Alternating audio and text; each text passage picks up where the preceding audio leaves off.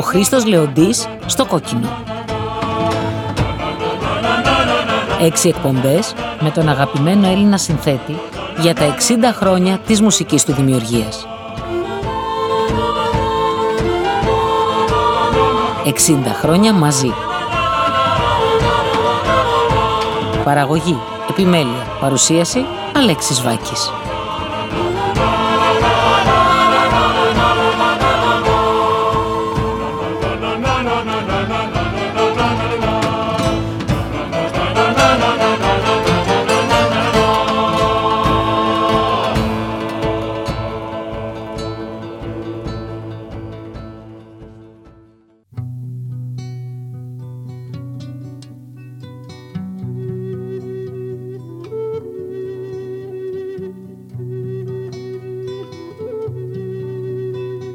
Είστε συντονισμένοι στο κόκκινο στους 105 και 5. Είμαι ο Αλέξης Βάκης και ο Λάζαρος Καραγιάννης με τον Γιώργο Μπαλόμη είναι στη ρύθμιση του ήχου. Μόλις ξεκίνησε η δεύτερη ώρα της τέταρτης εκπομπής με τον αγαπημένο Έλληνα συνθέτη Χρήστο Λεοντή για τα 60 χρόνια του στη μουσική δημιουργία. Και έφτασε η ώρα νομίζω για ένα σπανιότατο όσο και πολύτιμο ντοκουμέντο. Για τη συνέχεια κύριε Λεοντή θα ακούσουμε μια ιστορική ηχογράφησή σας, ένα τραγούδι πάλι από την Ισαβέλα τις τρεις καραβέλες και τον ε, Παραμυθά που βρίσκεται να είναι ηχογραφημένη με τη Φλέρη Αντωνάκη. Θέλω οπωσδήποτε το δικό σας σχόλιο για αυτή την ε, σπάνια και ανέλπιστη ηχογράφηση που βρέθηκε στο αρχείο σας. Η Φλέρη ήταν το ιδανικό του λυρισμού, της έκφρασης και της ε, αμεσότητας στο τραγούδι. Νομίζω πως είναι ό,τι ομορφότερο έχει περάσει τουλάχιστον για τη δική με αισθητική από αυτόν τον τόπο. Είχαμε συνεργαστεί το 1975 ίσως και το 1976 ήταν την επόμενη χρονιά εν πάση περιπτώσει που είχε κάνει ο Χατζηδάκης το πολύτροπο στην Πλάκα. Τη δεύτερη χρονιά ήμουνα εγώ με την ε, Φλέρη ε, κάναμε πρόβες τότε αρκετά τραγούδια και λοιπά και αισθανόμουν έτσι μια κάτι το σπουδαίο γινόταν εκεί πέρα όμως δεν φτούρισε η συνεργασία αυτή επειδή δεν τα βρήκανε με τον επιχειρηματία για λόγους ας πούμε περίεργους και ανάξιους να τους αναφέρει κανείς και έτσι δεν ευτύχησε αυτή η συνεργασία. Όμως μετά από μερικά χρόνια και μάλιστα πρόσφατα πριν δύο-τρία χρόνια από σήμερα που μιλάμε ένας άνθρωπος σκηνοθέτης, δεν θυμάμαι και το όνομά του που πολύ θα ήθελα να τον ε, δω με πήρε τηλέφωνο και μου λέει έχω μια ηχογράφηση πρόχειρη βέβαια που κάνει η Φλέρη πρόβα στο τραγούδι σου το τέτοιο στάνος ο πόρος να στο φέρω λέω με τα χαράς γιατί πολύ θα ήθελα να την έχω έτσι υπάρχει αυτή εδώ η ηχογράφηση που την έφερε αυτός ο κύριος εγώ κανονικά δεν ήθελα να μεταδοθεί επειδή τέλος πάντων ε, δεν είναι... Σε θεωρείται κάπως πρόχειρη ας πούμε. Ναι, με τελείως πρόχειρη αλλά εν πάση περιπτώσει έχει την αισθητική της σφραγίδα και την αξία της έστω και αν δεν είναι της ε, απόλυτης έτσι έγκρισής μου.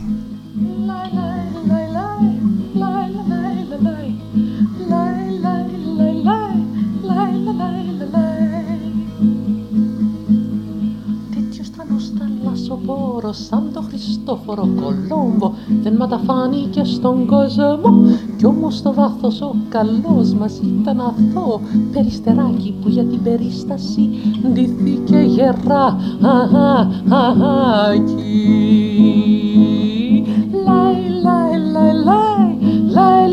λάι, στα πελάγι μέγας καπετάνιος, στη στεριά γαλήφης και παλατιανός Νόμιζε πως ήταν πονηρός, ήθελε να παίξει με τους δυνατούς Αλλά με την πρώτη στραβοτιμονιά τον στριμώξαν για τα καλά. Λάι, λάι, λάι, λάι, λάι, λάι, λάι, λάι, λάι, λάι, λάι, Lei, la lei, la lei. Giuposta avrebbe nato per i meni, a pospudeo mascarra, toncata di San Fucarra. Ah, ah, ah, ah. ah. Lei, lei, la lei, lei, la lei, la lei, lei, lei. Όποιος των δυνατών παίρνει το μέρος δεν βγαίνει πάντα. Κερδισμένος το ράσο δεν κάνει τον παπά κι ας ψέρνει στα λατινικά. Λάι, λάι, λάι, λάι, λάι, λάι, λάι, λάι, λάι, λάι, λάι, λάι, λάι, λάι, λάι, λάι, Τέτραπέρατος δεν είναι ο καιροσκόπος αλλά ο τίμιος άνθρωπος. Τέτραπέρατος δεν είναι ο καιροσκόπος αλλά ο τίμιος άνθρωπος. Σωστό κι αντρίκιο, σωστό κι αντρίκιο, σωστό κι αντρίκιο κι ας το πληρώνεις ακριβά. Σωστό κι αντρίκιο, σωστό κι αντρίκιο, είναι να στέκεσαι στο πλάι του φουκαρά που έχει δίκιο. Είναι να στέκεσαι στο πλάι του φουκαρά που έχει δίκιο. Σωστό κι αντρίκιο, σωστό κι αντρίκιο, σωστό κι αντρίκιο, σωστό κι αντρίκιο. Τα μέσα της δεκαετίας του 70 και το κοινωνικό πολιτικό κλίμα της μεταπολίτευσης με τον κόσμο έξω στο δρόμο να διαδηλώνει για τα δίκια του και να χαίρεται που έπεσε η τυραννία σας βρίσκει να δουλεύετε πυροτοδός, δίσκους, παραστάσεις, συναυλίες, όλος αυτός ο οργασμός δημιουργίας της εποχής. Ανάμεσα σε όλα τα άλλα, εκείνη πάνω κάτω την εποχή, είναι και η μουσική σας για το θεατρικό έργο «Η Χιλή θα νικήσει» που συνδέεται βεβαίως με την ε, ποίηση του μεγάλου Πάμπλο Νερούντα. Θέλετε να μας πείτε δύο λόγια και για αυτή σας τη μουσική που την έχουμε και τη χαιρόμαστε κάποια τραγούδια της τουλάχιστον. Είχε ανεβάσει, τότε είχε γίνει η δολοφονία του Αλέντε από τον Πινοσέτ και είχε φουντώσει ο αγώνας ενάντια στη δικτατορία στη Χιλή. Έτσι λοιπόν υπήρξε ένα έργο «Η Χιλή θα νικήσει» λεγόταν στα ελληνικά που είχε ανεβάσει ο Κώστας ο Μεσάρης σε ένα θέατρο, δεν θυμάμαι ακριβώς την ονομασία του, ήταν πάνω από το Φθαλμιατρίο στην οδό Σίνα και μέσα το έργο είχε μερικά αποσπάσματα από το κάντο Γενεράλ του Νερούδα. Το είχε μεταφράσει η Δανάη Στρατηγοπούλου που ήταν και η επίσημη ας το πούμε μεταφράστρια του έργου του, του Νερούδα. Έτσι βρήκα αυτή την ευκαιρία και μελοποίησα τρία τραγούδια αν θυμάμαι καλά υπήρχαν μέσα από το Κάντο Γενεράλ ήταν οι Ελευθερωτές ήταν ο Μοραζάν και το τούτι εδώ φέρανε ντουφέ και γεμάτα μπαρούτι.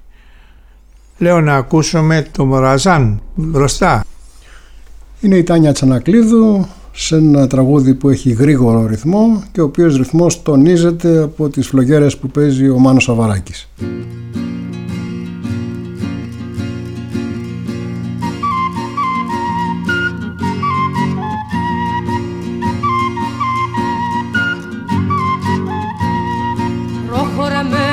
Νύχτα κι ο Μαραζάν αγρυπνάει. Προχωρεμένη νύχτα κι ο Μαραζάν αγρυπνάει.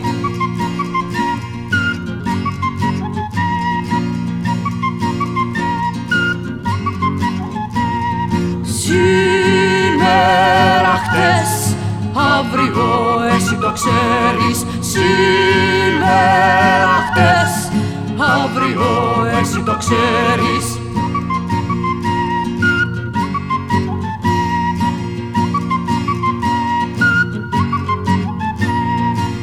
Είναι μεγάλη νύχτα κι ο Μαραζάνα γρυπνάει. Είναι μεγάλη νύχτα κι ο Μαραζάνα γρυπνάει.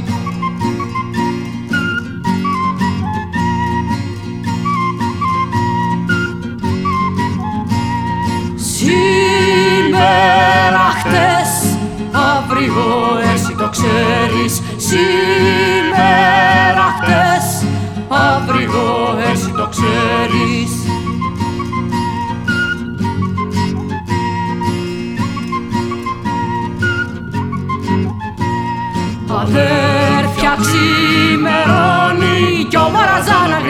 γρυπνάει Αδέρφια ξημερώνει κι ο Μαραζάνα γρυπνάει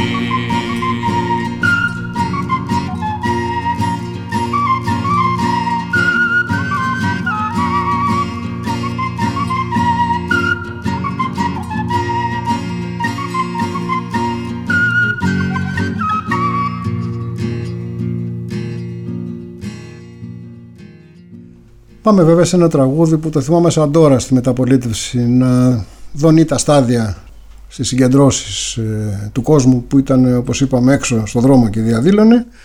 Οι ελευθερωτές του Νερούντα να πάψουν πια οι κιθάρες. Μανουέλ Ροντρίγκες μας σκότωσαν τον Αντάρτη. Αυτές οι, οι λέξεις που καρφώνει πολύ εκφραστικά ο Γιώργος Μεράντζες. Σε ένα τραγούδι σας που πολλοί κόσμος ξέρω ότι το αγαπάει. Θα ήθελα να μου το σχολιάσετε Κοίταξε, δεν, τα σχόλια και οι περιγραφές καμιά φορά μπερδεύουν. Ε, πράγματι είναι μια έξοχη ερμηνεία από τον Γιώργο το Μεράντζα. Α, και αυτόν πρέπει να το πω εδώ πέρα ότι το Μεράντζα τον βρήκα την ημέρα που είχα πάει στη Μήνους που είπαμε πιο μπροστά για το Λόρκα περίμενε απ' έξω και με ένα αμπέχονο και ένα, ένα σκούφο με το άστρο του Τσέγκεβάρα από πάνω. Ναι, και μου λέει ο Αχιλέος Θεοφίλου αυτός μου λέει ένας νέος που ήρθε εδώ πέρα να τον ακούσουμε. Θες μου λέει να τον ακούσεις; Τον είδα έτσι, τον φώναξα και τον κράτησα. Και τον βάλατε και στις παραστάσεις και στον ε, επόμενο δίσκο σας στις... Ναι, κυρίως στις συναυλίες που έκανα πολλές τον χρησιμοποιούσα σαν τον πρώτο μου τραγουδιστή ας το πούμε γιατί πραγματικά έχει μια πολύ ωραία ε, φωνή, έτσι μεστή, εκφραστική κλπ. Πάντως αυτό το τραγούδι σας οι ελευθερωτές που ακούστηκε πολύ εκείνη την εποχή ήταν από τα πιο χαρακτηριστικά της πρώτης, της πρώιμης μεταπολίτευσης με τον λαό στους δρόμους, με την αλληλεγγύη στη Χιλή που είχε ακόμα δικτατορία, λίγο καιρό μετά έπεσε η δικτατορία του Φράγκο. Είναι ένα έργο που και εκφράζει την εποχή του, αλλά νομίζω ότι μπορεί να ακουστεί και αυτόνομα γιατί είναι ένα πολύ σπουδαίο τραγούδι. Το γούστο είναι το εξής το ότι όπως το σιρτάκι του Μίκη υπάρχουν οι δύο πρώτες νότες τάραμ και αμέσως ξέρεις τι θα επακολουθήσει εδώ στην περίπτωση του τους ε, ελευθερωτές. Ακούγονται οι δύο πρώτες νότες από σόλο κιθάρα το νιόνιο το γράψα και έπαιρνε αμέσως φωτιά ο κόσμος από τις δύο πρώτες νότες γιατί πραγματικά ήταν πολύ χαρακτηριστικό σαν τραγούδι εκείνη την περίοδο. Και φυσικά υπήρχαν μόνιμοι συνεργάτες που κάναμε τις παραστάσεις τότε που τους έχω ακόμη και μέχρι σήμερα. Δηλαδή ο Μάνος ο Αβαράκης που παίζει αρμόνικα μου καλύπτει όλα τα αν θέλετε όλο το παιδικό τραύμα που είχα από την περίοδο που μου έσπασε τη φυσαρμόνικα ο αδερφός μου που μου την πέταξε κάτω που έχουμε πει σε προηγούμενη εκπομπή. Η φυσαρμόνικα είναι ένα όργανο το οποίο δεν ξέρω με, με τραβάει και έχει κολλήσει σαν βδέλα πάνω μου. Ε, είναι σήμα κατά θέμ δικό σας Φυσαρμόνικα και Μάνο Σαβαράκη στις ορχήστριες Λέοντι. Η άλλη μουσική του 75 στο Αχέρωτα, στο Τσουκάλι, στις παραστάσεις. Ποιους θυμάστε; Ε, ο Νιόνιος ο Γράψας έπαιζε κιθάρα, κλασική κιθάρα. Ο Βάρλας ζωγράφος αυτός και πολύ καλός ζωγράφος άσχετα μέχρι τότε τουλάχιστον δεν είχε εκθέσει τίποτα ο Γιάννης ο Βάρλας έπαιζε πάρα πολύ ωραίο μπουζούκι. Ο Τριπολιτσότης έπαιζε μπάσο. Ο Χρήστος ο Πανόπουλος έπαιζε drums. Νομίζω ότι και ο Άγγελος Φακιανάκης Και ο Άγγελος Φακιανάκης πέρασε κάποια δόση παίζοντας ε, κρουστά. Ίσως περάσανε κι άλλοι, αυτά είναι η, η βάση. Όπως επίσης όταν εκείνη την περίοδο άρχισε και με τον Ξυλούρη παίξανε κι άλλοι ε, στην ορχήστρα μου όπως ήταν ο Γιάννης ο Ξυλούρης, όπως ήταν ο, ο Ζαχάρης ο Φασουλάς που παίζε λαούτο. Υπήρξαν κατά καιρούς διάφοροι άλλοι. Επί του παρόντος ας μείνουμε στη χιλή που θα νικήσει και στους ελευθερωτές.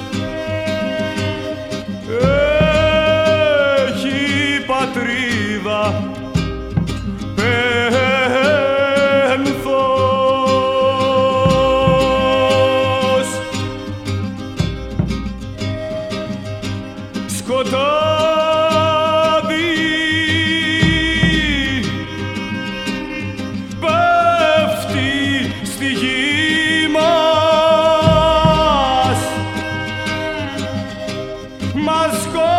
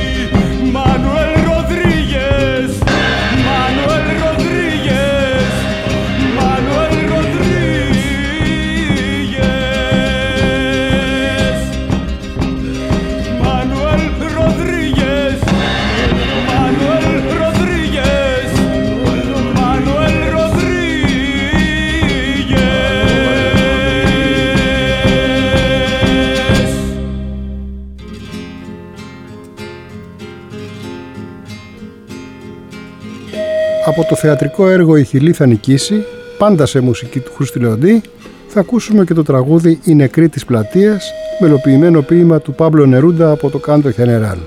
Ερμηνεύει συγκλονιστικά ο Νίκος Ξυλούρης.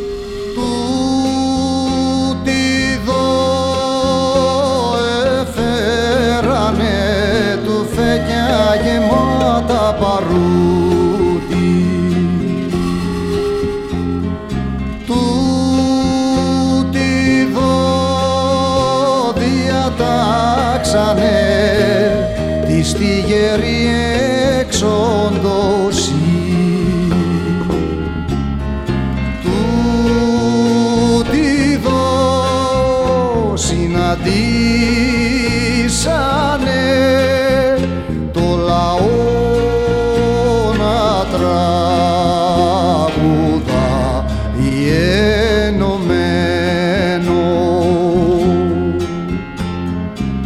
και το λιγνό κορίτσι έπεσε με τη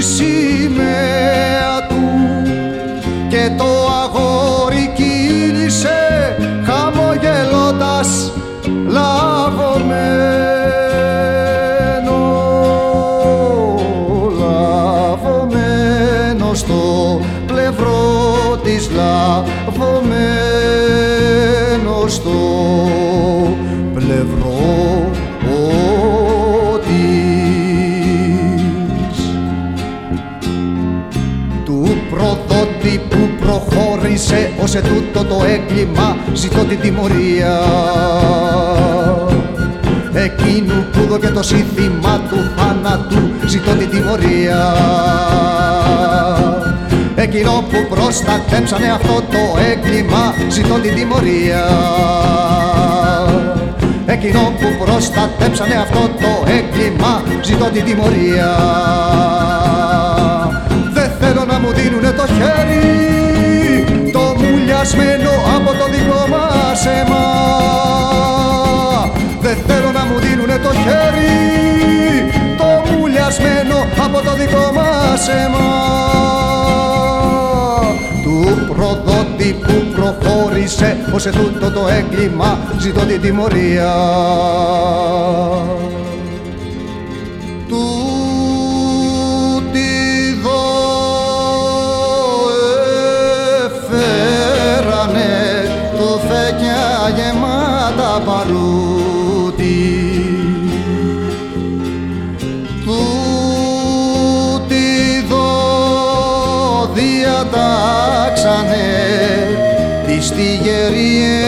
sexo.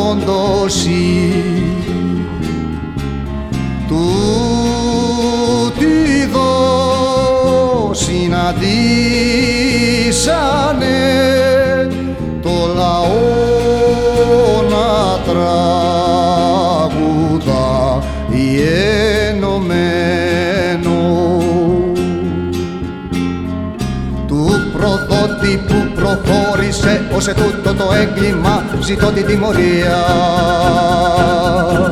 Εκείνου που δω και το σύνθημα του θάνατου ζητώ την τιμωρία. Εκείνο που προστατέψανε αυτό το έγκλημα ζητώ την τιμωρία. Εκείνο που προστατέψανε αυτό το έγκλημα ζητώ την τιμωρία δεν τους θέλω για πρεσβευτές. Ούτε ήσυχους μέσα στα σπίτια τους. Θέλω να τους δω να δικάζονται. Σε τούτη την πλατεία, σε τούτο εδώ το μέρος σε τούτη την πλατεία, σε τούτο εδώ το μέρος. Του προδότη που προχώρησε ως ετούτο το έγκλημα ζητώ την τιμωρία του προδότη που προχώρησε ως ετούτο το έγκλημα ζητώ την τιμωρία. Του προδότη που προχώρησε ως ετούτο το έγκλημα ζητώ την τιμωρία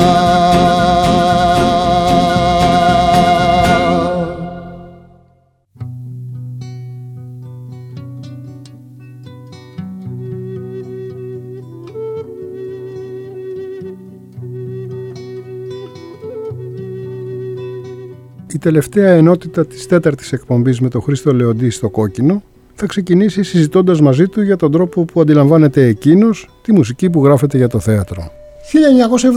1976 γράφεται τη μουσική για μια ιστορική παράσταση του θεάτρου τέχνης, αχαρνής του Αριστοφάνη.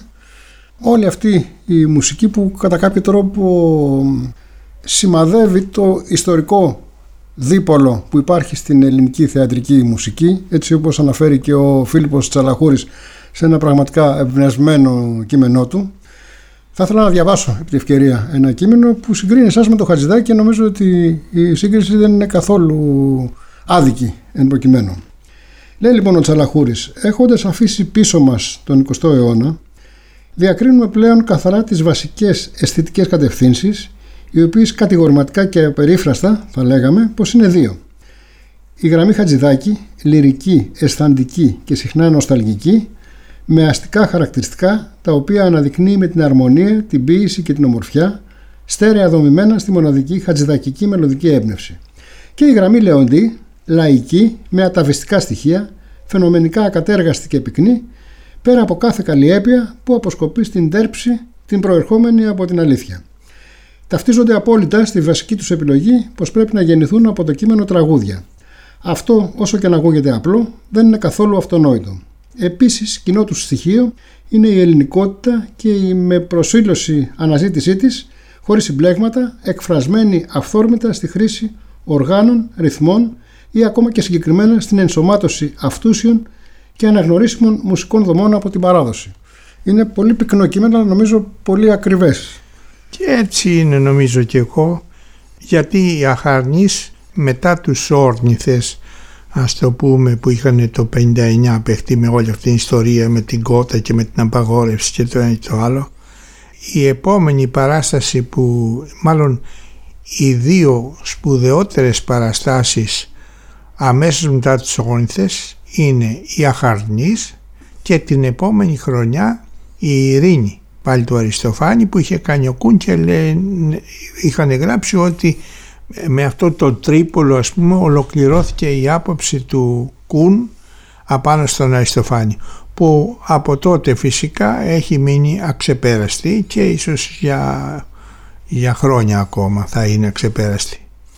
Πώς αντιμετωπίσατε λοιπόν ε, το κείμενο που σας δόθηκε και τις ε, οδηγίες ας πούμε του Κουν για να προκύψει αυτή η πραγματικά έξοχη μουσική που θα ακούσουμε απόσπασμά της από την αυθεντική ηχογράφηση του 76 ίσως για πρώτη φορά σήμερα. Πείτε μας. Ναι, η Αχαρνής είναι ένα κείμενο που αναφέρεται φυσικά στους μενιδιάτες της εποχής. Αυτοί οι άνθρωποι ήταν αγρότες, καρβουνιάριδες, άνθρωποι του μόχθου δηλαδή και της ε, δουλειάς. Δεν ήταν ούτε του γραφείου ούτε του σαλονιού. Εγώ λοιπόν θεωρούσα επειδή μου αρέσει πάντα να αναφέρομαι μουσικά σε όποια εποχή νομίζω ότι μπορώ να δεθώ με το κείμενο έτσι θεώρησα σε αντίθεση αν θέλετε και με το, αυτό που διάβασες πιο μπροστά το κείμενο για την αντιμετώπιση του Χατζάκη ε, οι αγαρνιώτες ήταν καρβουνιαρέοι. Έτσι τουλάχιστον περιγράφει ο, εδώ πέρα ο Αριστοφάνης. Ε, θεώρησα ότι θα μου ήταν τελείως ατέργεστο το να εκφραστώ ας πούμε με μία άρπα και ένα φλάουτο. Γι' αυτό η μουσική μου βασίστηκε πάνω σε όργανα γήινα, αυτό που θα έλεγα που βρωμάει καβαλίνα τέλος πάντων. Και επέλεξα κρουστά όργανα Πρέπει εδώ να σημειώσω ότι και οι 8-10 μουσικοί που χρησιμοποίησε στην ηχογράφηση τους έβαλα πιο μπροστά και παίξανε όλοι από ένα κρουστό. Δηλαδή και όχι κρουστό drums και τέτοια. Όχι. Ό,τι μπορούσε να παραγεί. Δηλαδή ο, θυμάμαι τον Αντρέα, το Δουσάκη, το φίλο μου και τον αγαπητό έτσι θεσπέσιο και θαυμάσιο άνθρωπο και μουσικό κυρίως που έπαιζε το όργανο ήταν κοντραμπάσο του είχα δώσει μια, ένα γατζοντενεκέ δηλαδή του πετρελαίου ο Λαβράνος έπαιζε κάτι ξύλα που βρήκα από πάνω στο οικοδομή, κάτι σίδρα από ό,τι μπορούσε να δημιουργήσει ένα ήχο, έτσι με αρκετά ε, σίδερα που είχα βρει εκεί πέρα. Και έτσι ε, δημιουργήσαμε τη βάση, γι' αυτό βγαίνει αυτή η ζωντάνια και αυτή η ορμή και η επιθετικότητα αν θες της εισόδου των τράγων μέσα στη σκηνή και τον τελικό χορό τέλος πάντων. Μάλιστα είχε έρθει τότε η γυναίκα του, του Ροδουσάκη να του ζητήσει κάτι τέλος πάντων. Τον βλέπει μέσα από το κοντρόλ και με ρωτάει ο Ανδρέας είναι αυτός, εδώ είναι ξαναπέζει κοντραμπάσο. λέει ναι, της λέει αυτός. Σταυροκοπιέται και σκόθηκε και έφυγε. Ούτε μίλησε, ούτε τίποτα. Να πούμε ότι σε αυτή την ε, ιστορική ηχογράφηση που θα ακούσουμε ο Βασιλόπουλος παίζει τα πνευστά, φλογέρες, ζουρνάδες και όλα αυτά τα συναφή. Ο Δοϊτσίδης, ο Δοϊτσίδης παίζει ούτι. Και ο Τάσος Διακογιώργης Αντώνη. Ο Διακογιώργης και ήταν και εγώ είχα χρησιμοποιήσει την προηγούμενη χρονιά είχα χρησιμοποιήσει τους ε, λαϊκούς οργανοπαίχτες τους οποίους μετά σύστησα στην Ελένη Καραίδρου τους Κωνσταντινοπολίτες το Ματιό τον Μπαλαμπάνη που έπαιζε του Μπελέκη το Σεϊτανίδη που έπαιζε Κανονάκι το Δοϊτσίδη και όλη αυτή την παρέα που έπαιζαν τα, τα μικρασιάτικα ας το πούμε ή χρησιμοποίησε αυτούς τους μουσικούς για αυτούς τους ήχους.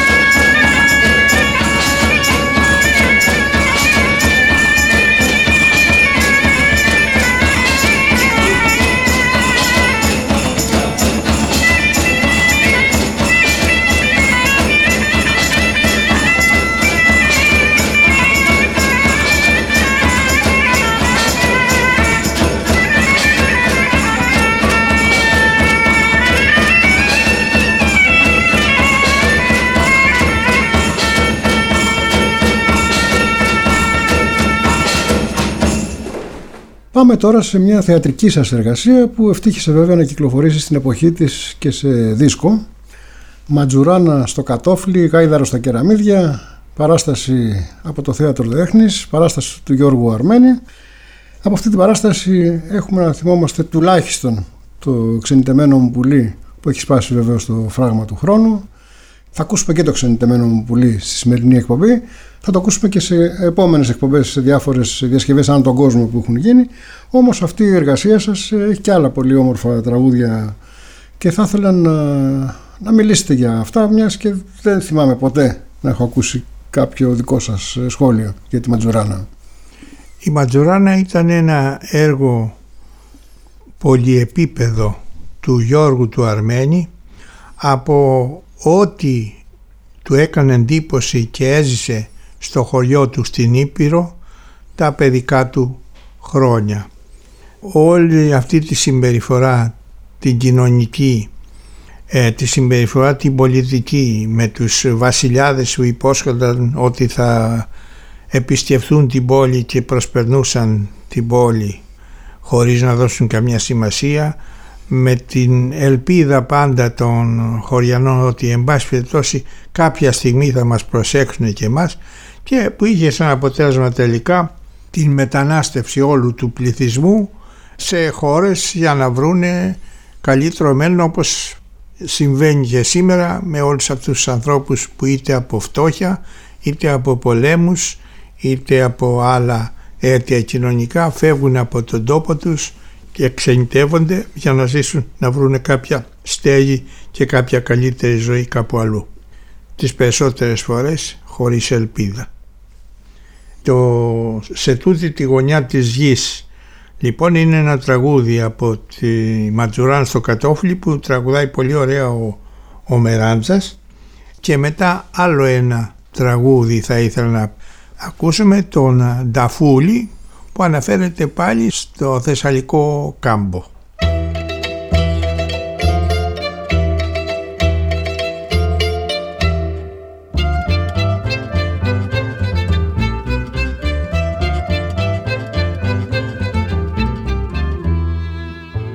Σε τούτη τη γωνιά της γης μείναμε ξεχασμένοι μάνα μου γη μου χώμα μου γη χιλοπροδομένη μάνα μου γη μου χώμα μου γη χιλοπροδομένη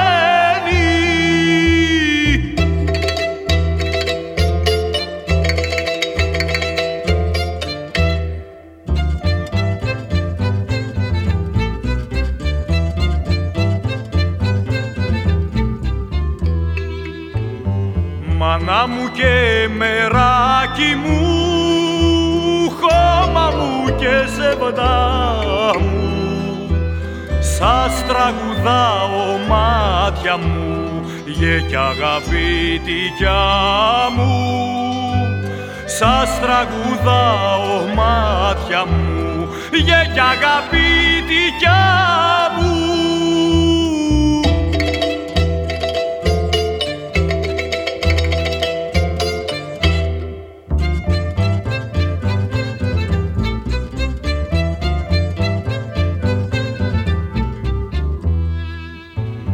Πιάστε αξίνες και τσαπιά, δρεπάνια και δικέλια. Βάλτε λουλούδι κόκκινο εις της καρδιάς το φύλλο. Βάλτε λουλούδι κόκκινο εις της καρδιάς το φύλλο.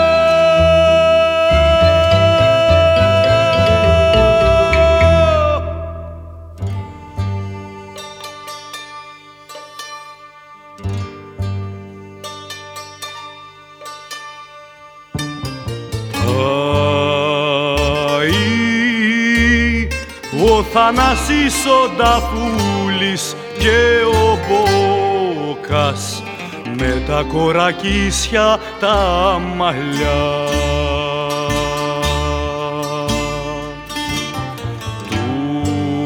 Τους ξάπλωσανε στο χώμα μέρα μεσημέρι και τα βλεφαρά τους ανοιχτά.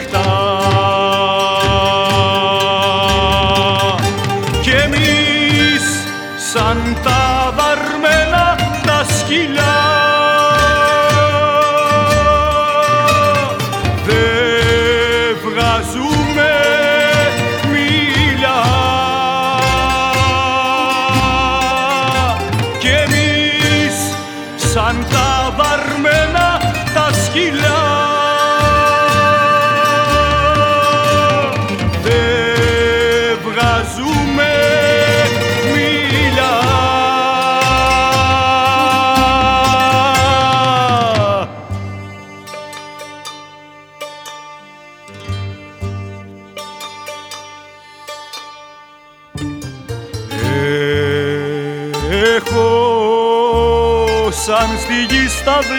δυο βλαστάρια και φυτρώνει ο κοινό λουλούδι απ' την καρδιά.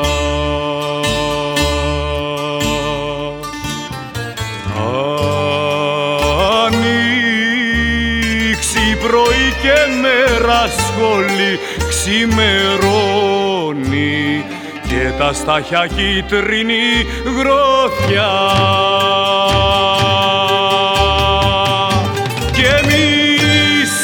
Σαν τα βαρμένα τα σκυλιά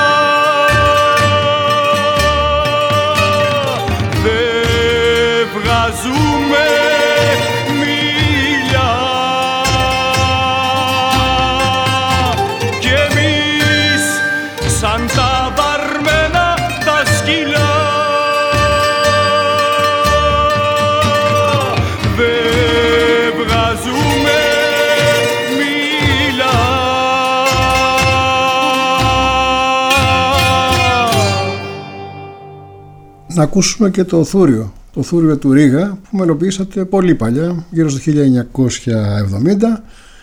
Το μάθαμε το 75-76 όταν το βάλατε και στις παραστάσεις, εκεί το ερμήνευε συγκλονιστικά ο Νίκος Ξυλούρης. Όμως ε, αυτό το ποίημα, το εμβληματικό για μας τους Έλληνες ε, και η διαδρομή του θέλει να μας διασαφνίσετε τα μυστικά του κατά κάποιο τρόπο. Πάλι το βάζω εδώ, δεν το βάζω το ξυλούρι που το έχει ακούσει ο- όλος ο κόσμος. Θα το ακούσουμε από, το, από μια ζωντανή συναυλία με τον α, Μίλτο τον Πασχαλίδη.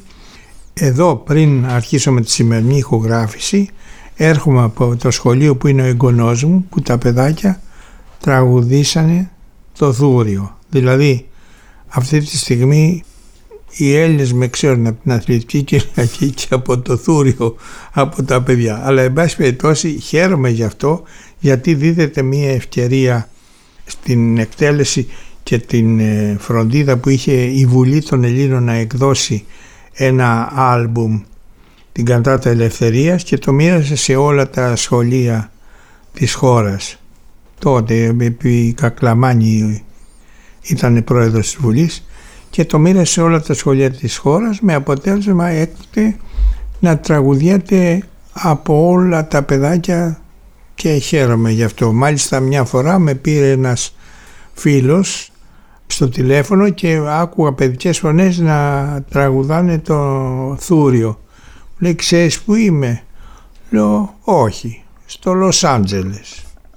Ε, χάρηκα γιατί ακριβώς περνάει το μήνυμα του Ρίγα που είναι ένα μήνυμα χωρίς χρόνο και χωρίς τόπο για μια ελεύθερη ζωή.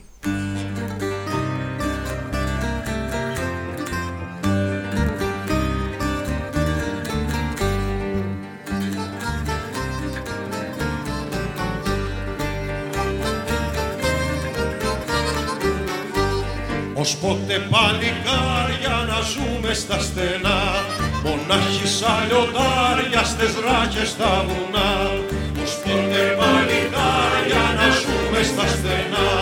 Μονάχοι σαν λιοντάρια στες ράχες στα βουνά. Κάλιο είναι μιας ώρας ελεύθερη ζωή Παρά σαράντα χρόνια σκλαβιά και φυλακή. Παρά σαράντα χρόνια σκλαβιά και φυλακή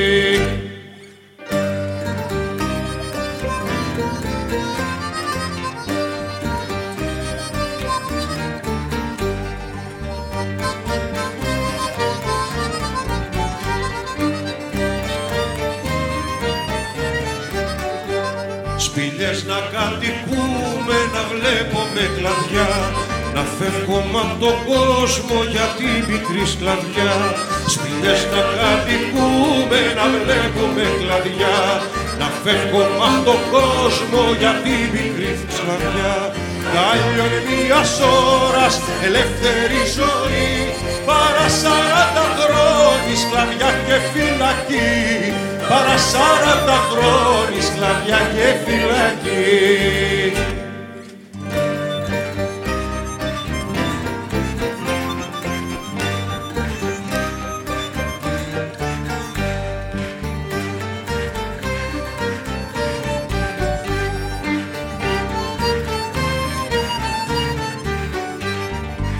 να χάνομεν αδέρφια, πατρίδα και γονείς.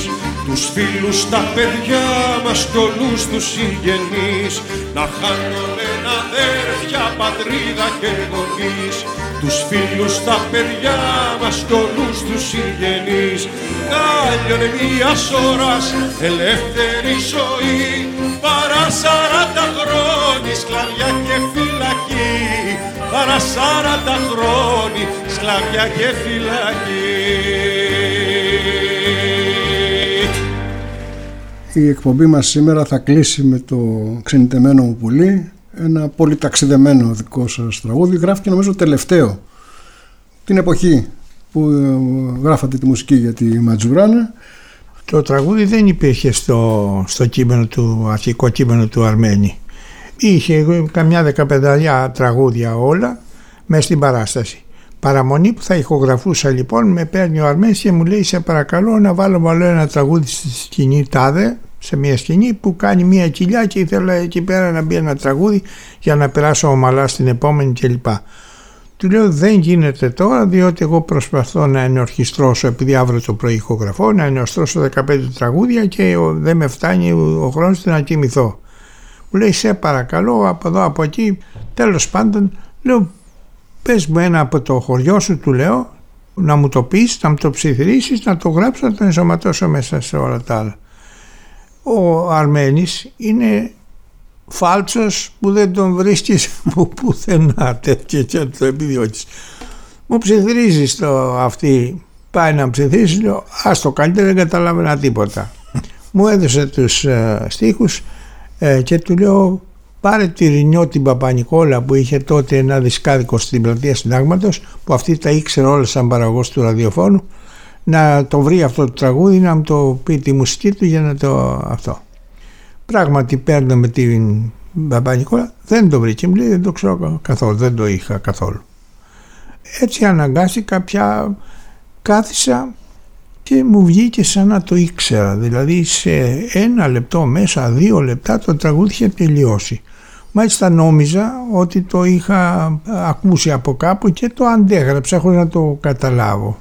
Μάλιστα είχα πάρει την μάνα μου και έτσι λέω μήπως μου τραγούδαγες όταν ήμουν βρέφος κάνα τέτοιο εγώ όχι λέει παιδί μου δεν το ξέρω καθόλου ναι θέλω να πω μου βγήκε έτσι αυθόρμητα και μέσα σε ένα πυρετό δημιουργικό θα ακούσουμε σήμερα το ξενιτεμένο πουλί που έκανε ένα μοντάζ από την πρώτη εκτέλεση που το είπε θαυμάσια ο Γιώργος ο Μπαγιώκης και επίσης μια ελεύθερη εκφραστική εκτέλεση που έκανε ο Μητροπάνος σε κάποιο κέντρο που τραγουδούσε αντιμετωπίζοντάς το σαν ένα τραγούδι της τάβλας.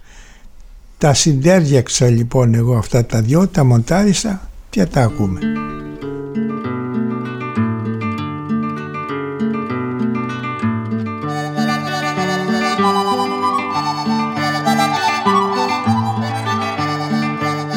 Η τέταρτη εκπομπή από τις 6 που είναι αφιερωμένες στο Χρήστο Λεοντή εδώ στο Κόκκινο θα ολοκληρωθεί λοιπόν με το ξενιτεμένο μου πουλί. Η πέμπτη εκπομπή θα μεταδοθεί το επόμενο Σάββατο την ίδια ώρα. Από το Χρήστο Λεοντή, το Λάζαρο Καραγιάννη και το Γιώργο Μπαλούμη που ήταν στη ρύθμιση του ήχου και εμένα τον Αλέξη Βάκη, γεια σας και χαρά σας. Ξενιτεμένο μου πουλί αυτούς τα ξένα πούσε Σου στέλνω μήλο σε πετέκι δόνι μαρανιάζει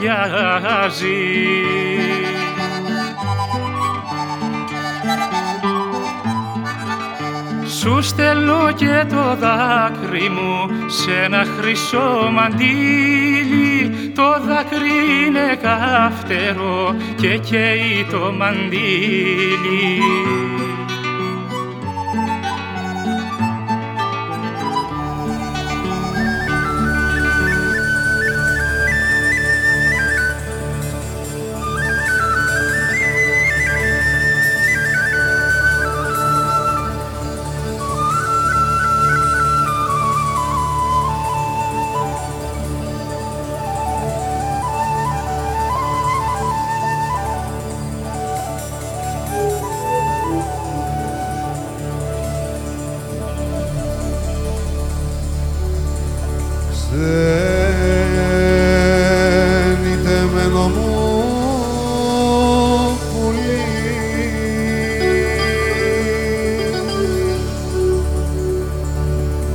εκεί στα ξένα